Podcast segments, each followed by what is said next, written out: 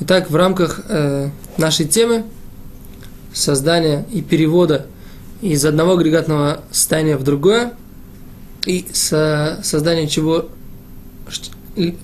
чего-либо нового из уже существующего, а именно на, используя термины ивритские, это запрета леголид, мы поговорим сейчас об, о использовании мыла. Итак, мы разделим данный вопрос на два подвопроса. Первый. Вопрос, связанный с нашей темой, а именно созданием, созданием из мыла пены, то есть мы имели твердое состояние у куска мыла и сделали из него пену. Это подпадает под наш запрет создавать из уже существующих предметов какие-либо другие. Но есть не только эта проблема в, дан, в использовании мыла, а также есть проблема с мемахек, то есть придавать предмету гладкую форму. То есть есть запрет взять какой-либо э, вещество, какой-либо хомер, какой-либо материал и придать ему гладкую форму, создать ему, создать ему гладкую поверхность, разгладить его. Итак, в данной ситуации говорит Талмуд, в принципе, даже когда у нас есть просто воск, мы им берем и замазываем какую-то дырку – например, дырку в бочке. В этой ситуации мы разглаживаем края вот этого воска и говорит Талмуд, что человек нарушает запрет мимореях, то есть размазывать, а запрет мимореях это в принципе связан с запретом придавать поверхности гладкость. И то же самое говорит Тиферет Исраэль от имени Мишна Брура, Мишна Брура от имени Тиферет Исраэль, прошу прощения, с даже с мягким мылом.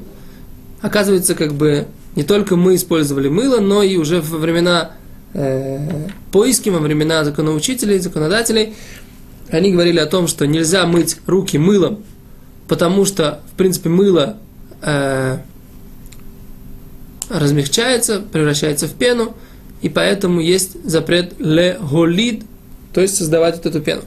Но пришел Тиферет Израиль и сказал, а что же будет у нас с э, состоянием, когда мы берем даже, он говорит, даже жидкое э, мыло и размазываем его, используем его, и у нас получается, что мы придаем ему гладкую, гладкость.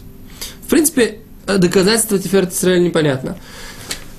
Очевидно, что в том примере, о котором он говорит, э, а именно в примере с воском и бочкой, действительно налицо желание размазать воск как можно больше, и тогда, э, как следствие из этого, однозначное намерение человека действительно разгладить вот эту поверхность как можно лучше.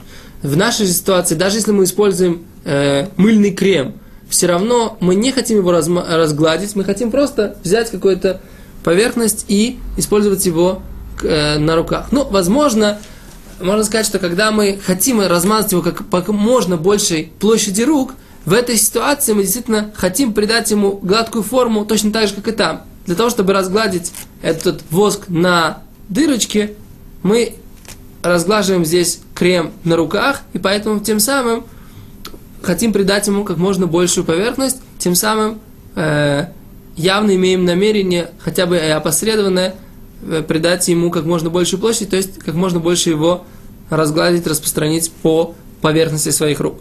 И поэтому, в связи с этим, есть такое, э, как бы у нас следствие, что мы говорим, что использовать твердое мыло нельзя, потому что мы создаем тем самым пену. Использовать э, мыльный крем нельзя, потому что мы тем самым разглаживаем и создаем мыльную пену. А использовать жидкое мыло действительно можно. Почему?